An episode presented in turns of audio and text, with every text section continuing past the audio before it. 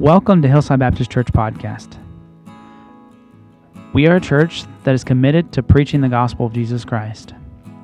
And it is our privilege to open God's Word with you. It is our prayer that you receive the message from the man of God with an open heart. That through God's Word, you are encouraged and equipped to face life's challenges. But most importantly, it is our prayer that you accept Jesus Christ as your Savior if you haven't already. If you'd like to connect with us, you can do so at hillsidebc.com, find us on Facebook, or send us an email at info at hillsidebc.com. We hope that you benefit from today's message and that you would share it with a friend. But let's now open our hearts and God's Word Amen. What a blessing this morning. I'm so thankful to be in church uh, on Sunday morning. I know there's a lot uh, uh, there's a lot of places that could pull us away, but we're grateful to be here this morning. And I'll invite you to John chapter 19, verses 16 through 42 this morning. And uh, if you look on the back of the bulletin, you'll find our sermon outline has seven points. You'll be grateful to know I'm not going to preach all seven today. Uh, and so, hey, my son, the loudest, said, Amen. Uh, but uh, we are going to at least uh, begin this as we see the death of Jesus Christ. And we see this powerful moment in Scripture. And really, what we see is John desires for us to be able to, uh, to know beyond any shadow of a doubt that this is the Jesus, this is Christ, the Messiah, the King of Kings and the Lord of Lords. And we see here that John states some very plain facts, but in doing so, he also reveals to us the fulfillment of prophecy in the Old Testament. It would have been scriptures that uh, perhaps the Jews in his time had been very familiar with. And so we're going to reassociate ourselves with some of these things. But the crucifixion of the Lord Jesus Christ is the climax of the redemptive history. And it is really the moment uh, where it is the focal point of the plan of salvation. And 1 John chapter 4 and verse number 10 says, Herein is love, not that we loved God, but that He loved us and sent His Son to be the propitiation for our sins. You see, that's what this is all about. And when John wrote this gospel and under the inspiration of God and, and he shared what God had done here on Calvary, we are drawn back to this place where God has a great love for mankind. You see, it was this love of God that sent Jesus Christ to the cross. It was this love of God that sent Christ as the Lamb of God, and He poured out His life as a sacrifice for our sin. Jesus was sinless. We were sinners. The Bible says in Romans 3:25, whom God had sent to be a propitiation through faith in his blood, to declare his righteousness for the remission of sins that are past through the forbearance of God to declare, I say, at this time, his righteousness, that he might be just and the justifier of him which believeth in Jesus. A few verses before that, he makes the proclamation that we're all sinners. See, we're all in need of this propitiation. We're all in need of this sacrifice for our sins today. And while the cross is that supreme expression of God's redeeming love, it was also the ultimate manifestation of our depravity because it was our sin that nailed him to the cross. It was our sin uh, that cost him his life, and it was his love and grace that was displayed there. And so Christ was willing to endure he endured the hostility and hatred of sinners. You know, when I come to Thanksgiving, I come and I say, Lord, thank you for what you've done for me. And it's that spirit of gratitude that enables me to have a desire to continue to serve Him, a desire to continue to learn about Him. And, I'm just so thankful that we're called this week back to that spirit of gratitude. And may that continually be our heart as believers, that we would be thankful. But see, God was, Jesus was God incarnate. But it's hard for us and the world to comprehend this. How could the God of the universe be willing to come to this earth? The Bible says in Romans 8 7 that the carnal mind is enmity against God. It doesn't, not only does it not comprehend it, it's even against these things. But it, what we see in John chapter 19 is this was hell's hour. It was their moment to bruise the heel of Jesus. But I'll remind you, up from the grave, he arose. Amen. It didn't end on the cross. Three days later, he rose from the grave. And though today we're going to see the death of Jesus, I remind you, Jesus didn't stay in a grave. You can't go to Palestine today or Palestine. You can't go to Jerusalem. You can't go to these places. You can't find a grave filled with Jesus' bones today. You can go find the bones of Muhammad. You can find the bones of Buddha, but you can't find the bones of Jesus Christ. I'm telling you, we serve a wonderful God. Serve a God who's still alive. Jesus suffered because it was part of the plan of God. It was God's plan for him to suffer for us. Isaiah chapter 53, as part of the uh, prophetic uh, verses that were written hundreds of, of years before Jesus ever came to this earth, it says, Yet it pleased the Lord to bruise him. He hath put him to grief. When thou shalt uh, make his soul an offering for sin, he shall see his seed, he shall prolong his days, and the pleasure of the Lord shall prosper in his hand. You know what it says? He says this was the God's will. This was God's desire that he might give his life for our ransom. See, at the cross, the Lord, who is the Lord of all the universe, the Lord used even the wicked schemes of evil men to fulfill his perfect plan. The Bible says in Ephesians 2 4, but God, who is rich in mercy for his great love, wherein he loved us. I'm reminded of God's great love. And Romans 8 32 says, He that spared not his own son, but delivered him up uh, for us all, how shall he not with, uh, with him also freely give us all things? You see, God declares his great love to us, not only in word, but especially in deed today. And so the Bible says, For God so loved the world that he gave his only begotten Son, that whosoever believeth in him should not perish, but have everlasting life. We know John 3 16. We believe this. And let me just call you back to this that God's rich mercy drove him to love us even when we were unlovable. Sometimes I look in the, uh, in the mirror and, and uh, you know, it's easy uh, for us to, to grow egotistical and it's easy for us to, uh, to bask in our own greatness. And then God says, Listen, there's nothing good in you. I love you because I'm merciful. I love you because I'm God. See, the theme of the cross runs throughout John's gospel. From John 1 to John uh, 21, we see throughout the gospel that John, John desired for us to, be, to see that God sent, not, sent his own son to die for us. Sin, which is part of which all of us are sinners. The Bible says that all of sin and come short of the glory of God. There's none righteous, no, not one. We recognize that from Romans 3.10 and Romans 3.23.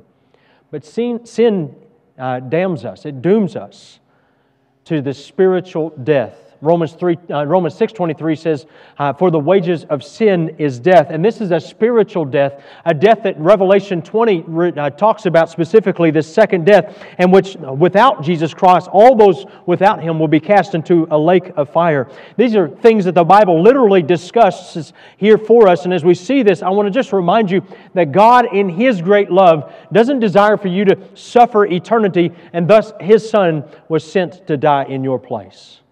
And so Jesus warns us in John 8 24.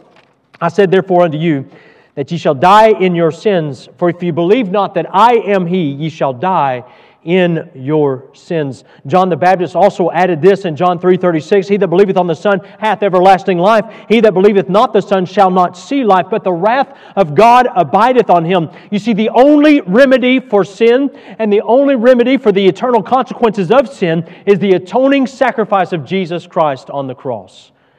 Thus we come to John 19. John 19.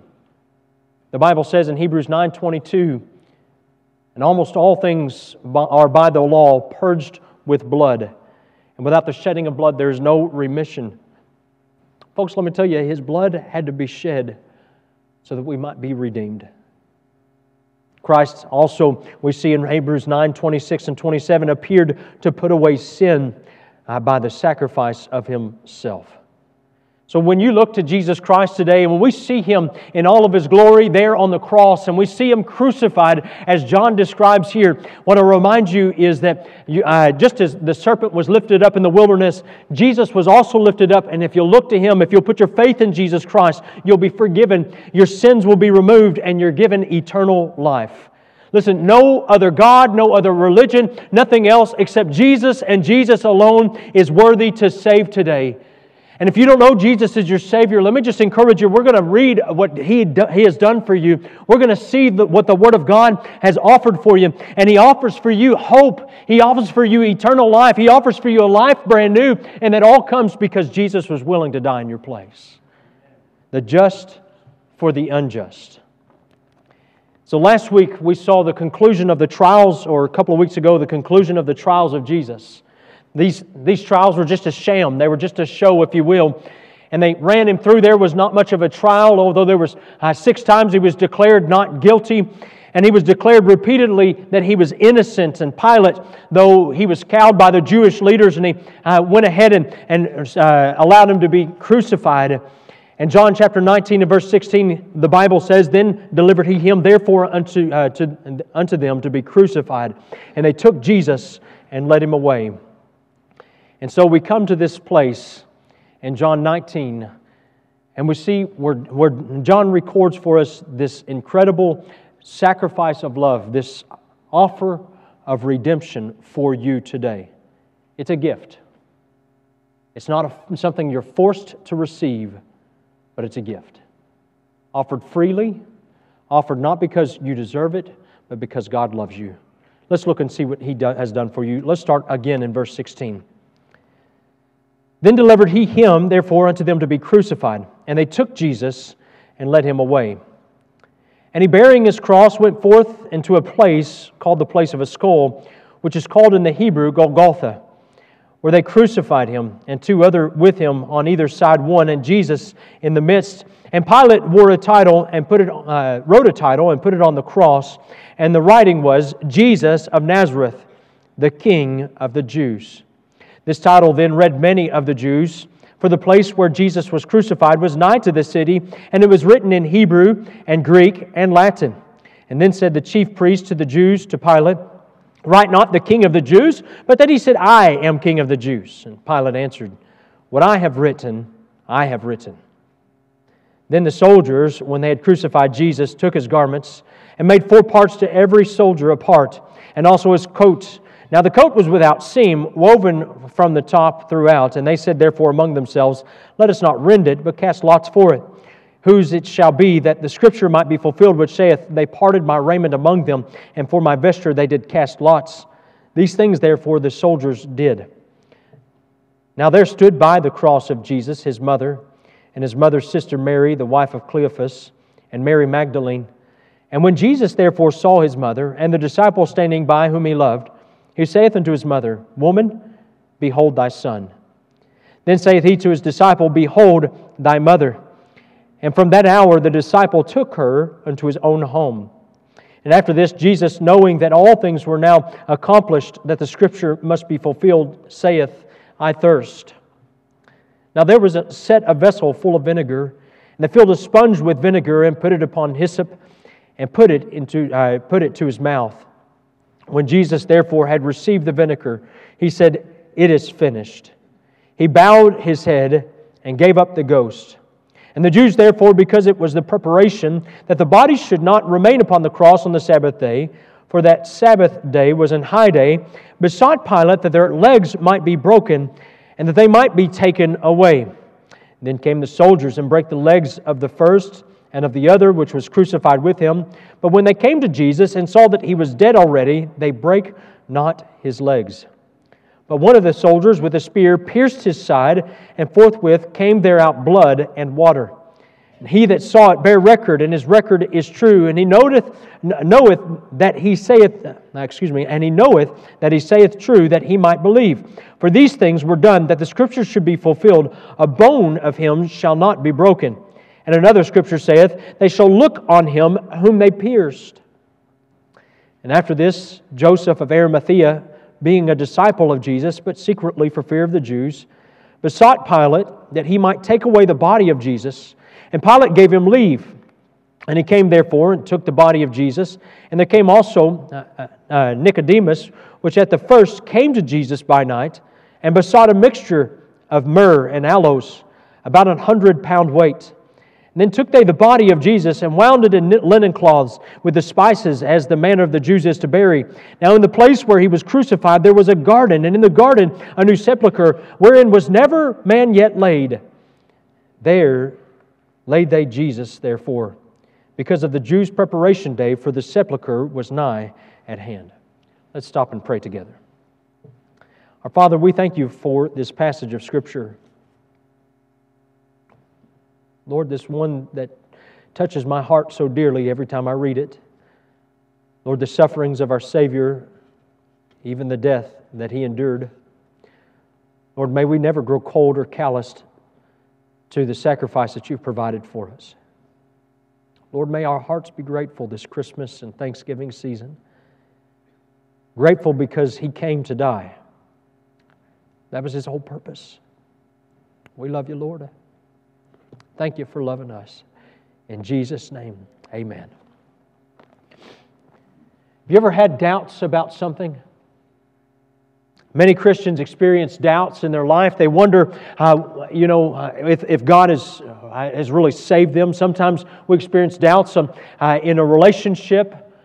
G. Campbell, Campbell Morgan, who was a tremendous preacher, enjoyed quite a bit of success even as a young man in preaching. And by age of 19 years old, he was pretty well known in his area already. And, and the writings, uh, and, and so uh, he was influenced quite a bit by people around him. And people had given him books by people like Charles Darwin and John Tyndall and Thomas Huxley and Herbert Spencer. And it caused him to begin to doubt. And these agnostics who had uh, began to influence his mind and heart, began to infuse some doubts in his mind. Now, listen, you may not read Charles, Charles Darwin, you may not read John Tyndall, but you probably watch uh, the television or, or you get on Facebook or, or social media and you see these things and they inundate our, mouth, our mind. And so we can understand what it's like to, to have those influences that doubt make us to doubt. And so as he read through their books, he began to question is the God that my God, my father served, is the God of the Bible really God? Is this something I can trust? And, and so he was just totally shook to his core by the things that he had read. And so he went to a bookstore and he bought a brand new Bible, one without any marks in it because he'd written in his old one quite a bit. And, and, and, and so he took it home and he said, I'm just going to put all the other books aside. He locked them in a cabinet and he put those everything else away and he just got his Bible and he said, I'm going to sit down, I'm going to read this, and I'm going to determine is this real or not? Well, the results was that in seeking the Word of God, he said, The Bible found me. And the, Bible, and the history tells us that G. Campbell Morgan in 1883 gave, uh, was given over once again afresh in his mind and his spirit uh, to just his renewed love for the Lord. And his preaching and teaching ministry uh, really uh, grew exponentially after that moment because he came back to this place that I can trust the Word of God as we come to this place in Christ, of Christ's death, and we come to this place in Scripture, I would say that no other place in Scripture has been uh, more mocked, no other place in Scripture has been more doubted than in this passage right here. I'm going to share with you some things uh, about this today to help solidify our faith today. And in these, just the first three points that we'll cover today, I want to just encourage you that we still serve a God who is the same yesterday, today, and forever. He's still the God of my father and my grandfather. He's still the God of my children. Listen, He is still God today, and I can rest in Him. I can trust in His promises and in His Word. So then faith cometh by hearing, and hearing by the Word of God. And so we want to come to the Word of God. We want to come with an open mind and an open heart and see what God has for us. And so, first off, let's look verse number 16 once again. We're going to see the place of his crucifixion here uh, as we look at the life of Jesus, the death of Jesus specifically.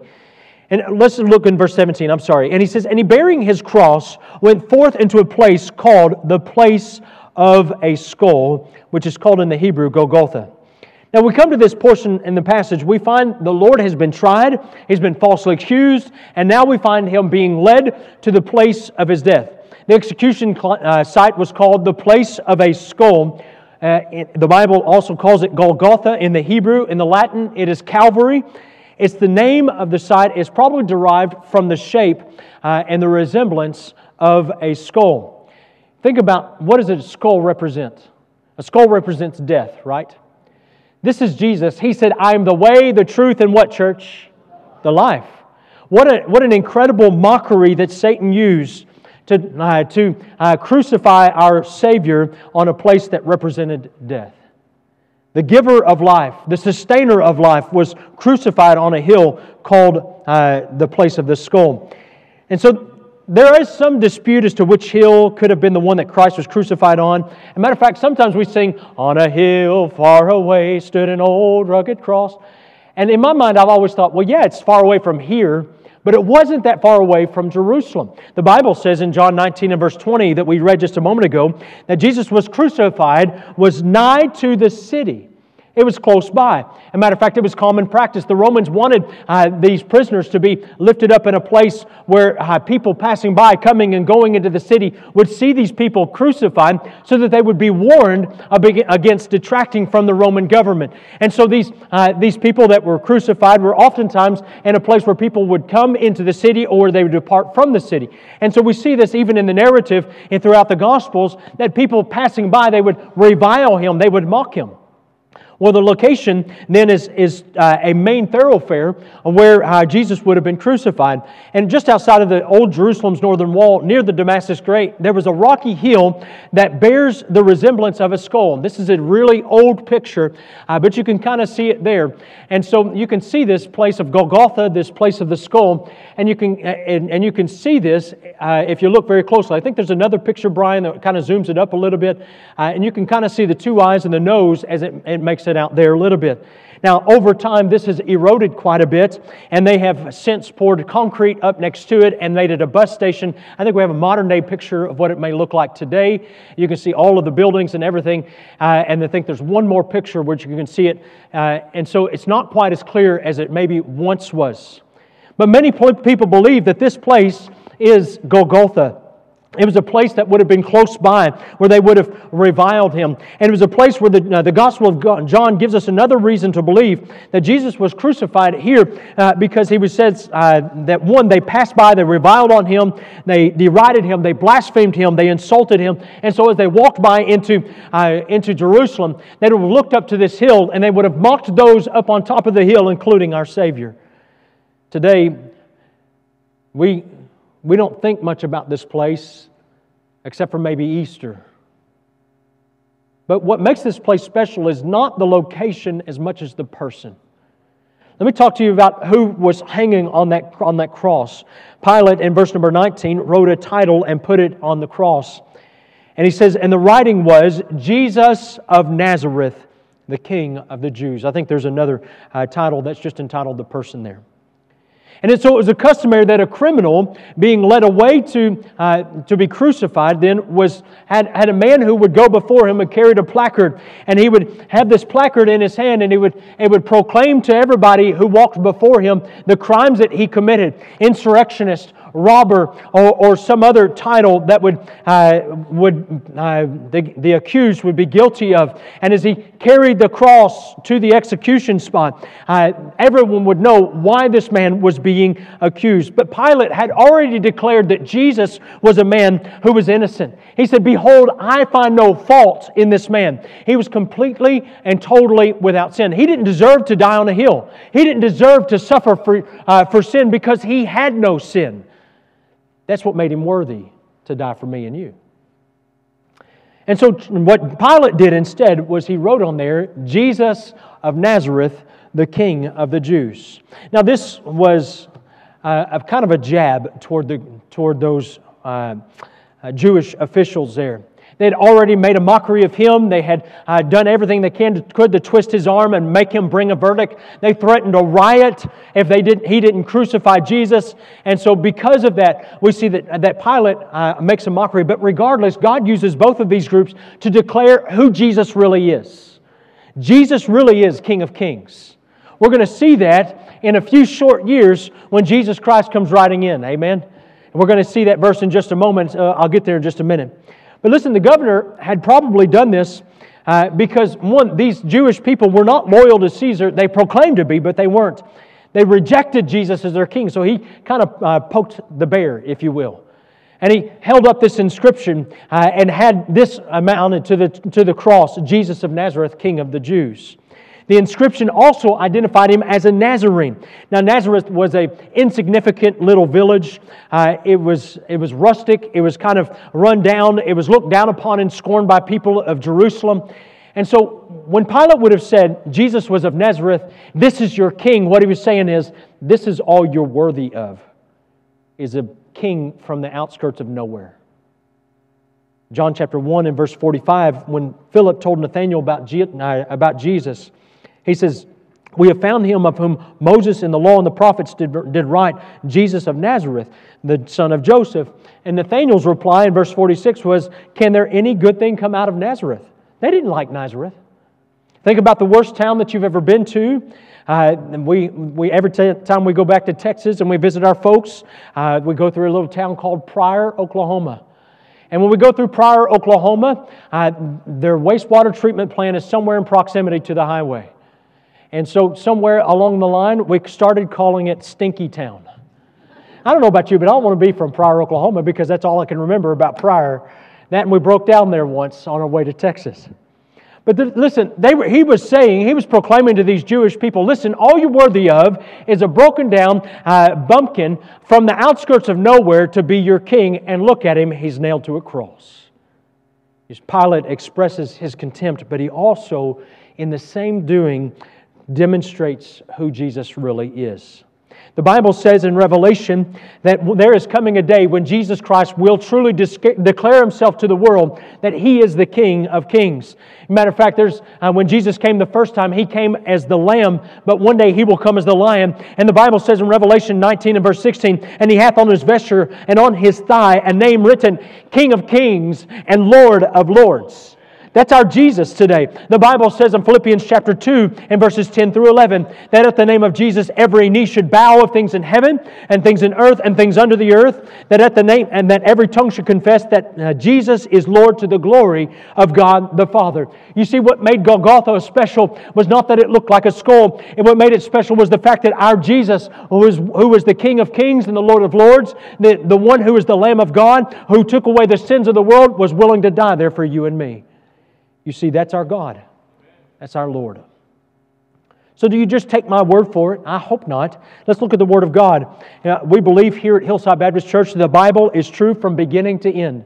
From Genesis 1, we believe in the beginning God created the heavens and the earth. And then in the end, even so, come quickly, Lord Jesus. Amen. We believe it all. We know what the, uh, we, we uh, endeavor to, to study and apply it in our lives. And, and because we believe it, we're going to go back to the Word of God to see the fulfillment of prophecy. Now, the prophecies that were written of Jesus were written hundreds of years before him. So when we go back to the Old Testament in your Bible, I remind you that it was not written post Jesus, it was written pre Jesus. Okay, in the sense that uh, his birth. Jesus has always been, I'll just say that. He's always existed. So let's look here at some prophecy in verses 17 and following, because there, sometimes we look at these verses in verses 16 and 17 and 18, and we think, well, these are just uh, some, some typical historical facts. For example, uh, then delivered he therefore unto them to be crucified, and they took Jesus and led him away. But let me remind you that Jesus was led like a lamb. Pilate pronounced sentence on him. He handed Jesus over to the soldiers. They took him, and, and the Bible says, and they led him away. Matthew chapter 27, parallel passage to this, in verse 31 says, And after that, they mocked him, and they took the robe off from him, and they put on his garment, uh, garment on him, and they led him away to crucify him. But listen, the Bible talks about this hundreds of years before this point. Isaiah 53 and verse 7. He was oppressed and he was afflicted, yet he opened not his mouth. He, uh, he is brought as a lamb to the slaughter. You see, he was led to Calvary. That prophecy was fulfilled. F. F. Bruce stated John is emphasizing, emphasizing that as his arrest in the garden, Jesus is still in command of the situation. He is, quote unquote, taken to the place of execution, but he is no reluctant victim. He was instead willing to be led. We find Jesus was not a helpless victim, but he was the good shepherd laying down his life for the sheep. Jesus, just a few uh, months before this, says in John 10 11, I am the good shepherd, and the good shepherd giveth his life for the sheep. They didn't take it. He didn't pull. He didn't, he didn't beg and scream for mercy. He walked willingly up the road to Calvary where he carried his cross. He was led. Secondly, we see him carrying his cross. Even this was a fulfillment of Scripture.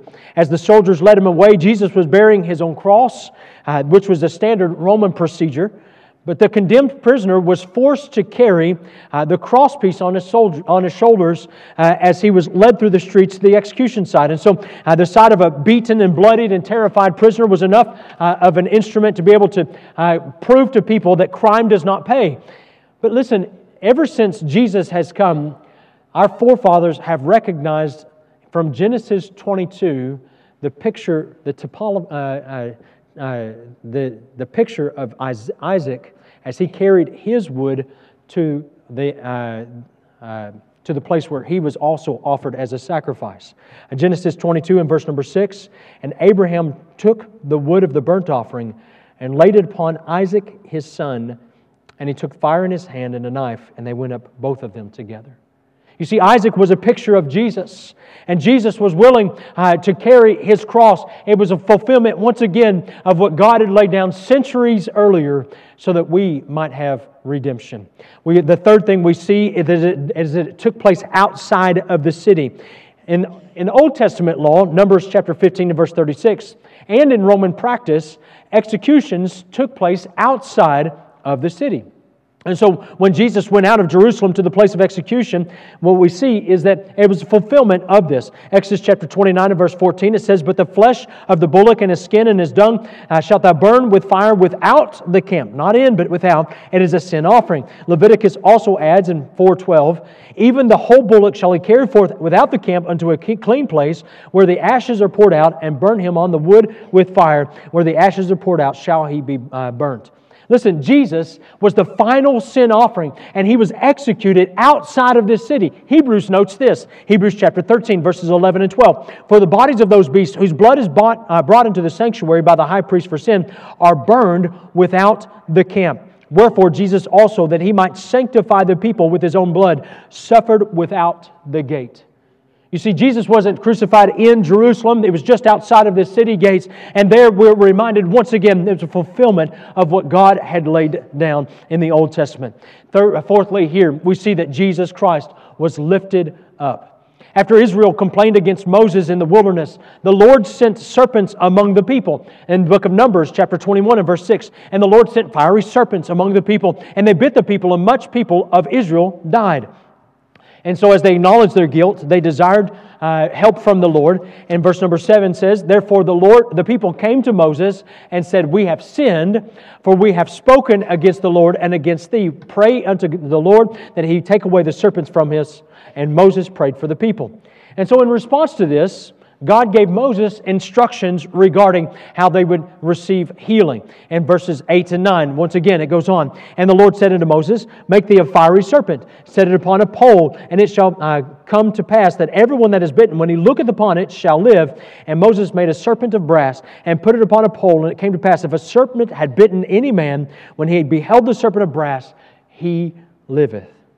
This, once again, was a picture of Jesus. John chapter 3, Jesus met with uh, Nicodemus, and he told Nicodemus this in verse 14 And as Moses lifted up the serpent in the wilderness, referring back to Numbers 21, even so must the Son of Man be lifted up. He prophesied of it again and wrote John 8 28. Then said Jesus unto them, When ye have lifted up the Son of Man, then shall you know that I am He. And then I had I do nothing of myself. He said, Once again, I will be lifted up. And John 12 32, and if I be lifted up from the earth, will draw all men unto me. John 12 33, and he said, signifying by what death he should die. You know what Jesus was selling? He was saying, Listen, this is a fulfillment of the prophecy from Numbers 21. You see, the Lord couldn't put to, be put to death by stones because be, uh, he would be uh, beaten down.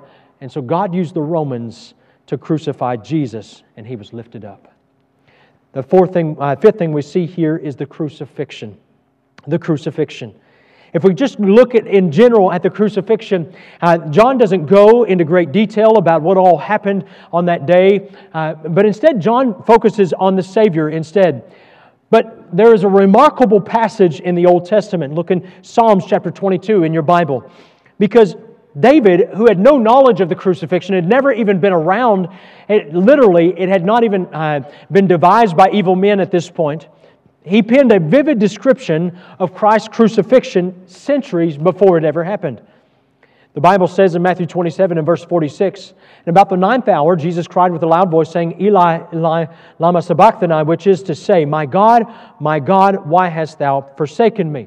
We'll look in Psalms 22, verses 6 and 8 through 8 is almost it is a quote from the beginning of this part. But i am a worm and no man a reproach of men and despised of the people all they that see me laugh me to scorn. They shoot out the lip. They shake the head saying he trusted on the lord that he would deliver him. Let him deliver him seeing he delighted in him. Again, once again, we see there's parallels between Matthew 27, verses 39 through 43. And they says, And they passed by, reviled him, wagging their heads, and saying, Thou that destroys the temple, build it in three days, save thyself. David also depicted uh, this in Psalms 22. In verse number 14, he talks about the exhaustion he suffered. In Psalms number 14, he talks about his, uh, uh, from hanging on the cross, the extreme uh, disjointed figure of his body. His bones were not broken, but his bones were out of joint. He talked about the stress on his heart in verse 15 of his failing strength. All of this was fulfilled on the cross by Jesus hundreds of years later. Sixthly, we see that they cast lots at the foot of the, of the cross. I always found it interesting that, uh, that John and the other gospel writers would make mention that they cast lots for Christ's vesture or his outer garment. And in doing so, what they're saying is listen, this is part of the fulfillment of the scriptures. The, the, the action the, the soldiers were, uh, were taking here was the fulfillment of what God had told that would happen to Jesus Christ. Mark notes this. Uh, if you look in Mark chapter 15 and verse 24, and when they crucified him, they parted his garments, casting lots upon them what every man should take. But his tunic or outer layer was without uh, seams. And so if they didn't want to cut it up, they didn't want to divide it, and so they opted to cast lots for this uh, piece of property. They, they wanted this nice garment. Psalms 22 18, a fulfillment of this. They part my garments among them and cast lots upon my vesture. What a stark fulfillment of who God is. Over and over and over. There's another one. Number seven, he died among thieves. Jesus, when he stretched out his arms, he wasn't alone on the cross. Matter of fact, when we look and we see scenes of Calvary, we often see three crosses on a hillside, don't we? We see that lifted up, and, we, and with the one in the middle is always the big one, amen? But listen, we're reminded that Jesus wasn't alone there on that hillside, and this too was a fulfillment of prophecy. Isaiah 53 and verse 12, he says, Therefore will I divide him a portion with the great, and he shall divide the spoil with the strong, because he hath poured out his soul unto death, and was numbered with the transgressors, and he bare the sin of many, and made intercession for the transgressors. You know what he said? He said, Listen, as people looked up to Jesus, they reviled him because they believed that he was a sinner just like the ones around him. When they looked up to Jesus, they mocked him because because he was counted a transgressor. Christ fulfilled this prophecy and many, many others just like it. You see, John wrote this and he pinned all of this down for a purpose. In John 20 and verse 31, and said, But these are written that you might believe that Jesus is the Christ, the Son of God, and that believing ye might have life through his name. You see, the whole reason that John writes this, the whole reason that we come to the Bible today, the whole reason we still come to church is because Jesus is the Son of God. There's none other.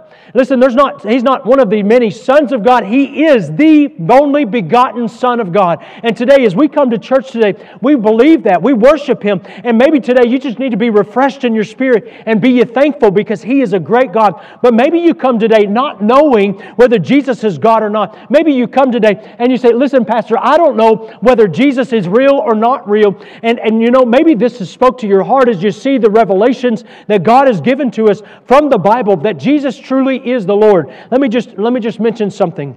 There was a pastor who once had a seminary class, and as he had the seminary class, he, he brought in and he brought and he set down a, a, a jar of beans. And coffee beans are great, amen. So he, I used the coffee bean illustration. And, and as he set that jar of beans on the countertop of his desk, he said, All right, folks, he says, This is what I want you to do. How many beans are in that jar? And so everybody wrote down an estimate, they hollered it out, and they put it on a whiteboard. On one side of the board was a, how many beans was in the jar. It says, All right, now my second question is, what is your favorite song? And they wrote that on the other side of, of the whiteboard. And it says, All right, now, is there a right or wrong answer with the beans? They said, Well, yes, obviously. There was 382 beans, and, and so and so got the closest, but none of us were right. He says, so there is a right or wrong answer with the beans. Is there a right or wrong answer with your favorite song? And they said, no, it's arbitrary, whichever we want. He says, here's the problem. When we treat religion like our favorite song instead of treating it like the beans, sometimes we say, well, what's good for you is good for me, you, but not necessarily good for me. But the Bible says there's only one truth. His name is Jesus Christ. And he said this I am the way, the truth, and the life. And now listen closely. And no man cometh unto the Father but by me. You see, it's not what's your favorite, it's thus saith the Lord. There's only one way, folks. And that's the grace that God's extended you today. If you don't know the Lord Jesus Christ as your Savior, if you don't know if you're going to heaven or, or what's going to happen to you when you die, listen, today you can know for sure because Jesus has made the way possible. Thank you so much for joining us today. It is such a privilege to share God's Word with you.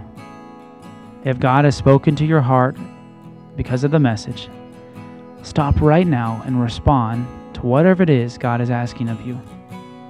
Don't wait another minute. You can pray right where you're at and ask God for His help. If this message has helped you in any way, we would love to hear from you. Let us know if you have any questions or we can help you with your decision. Jesus asked his disciples, Who do ye say that I am? And he offers the same question to you today. What would your answer be?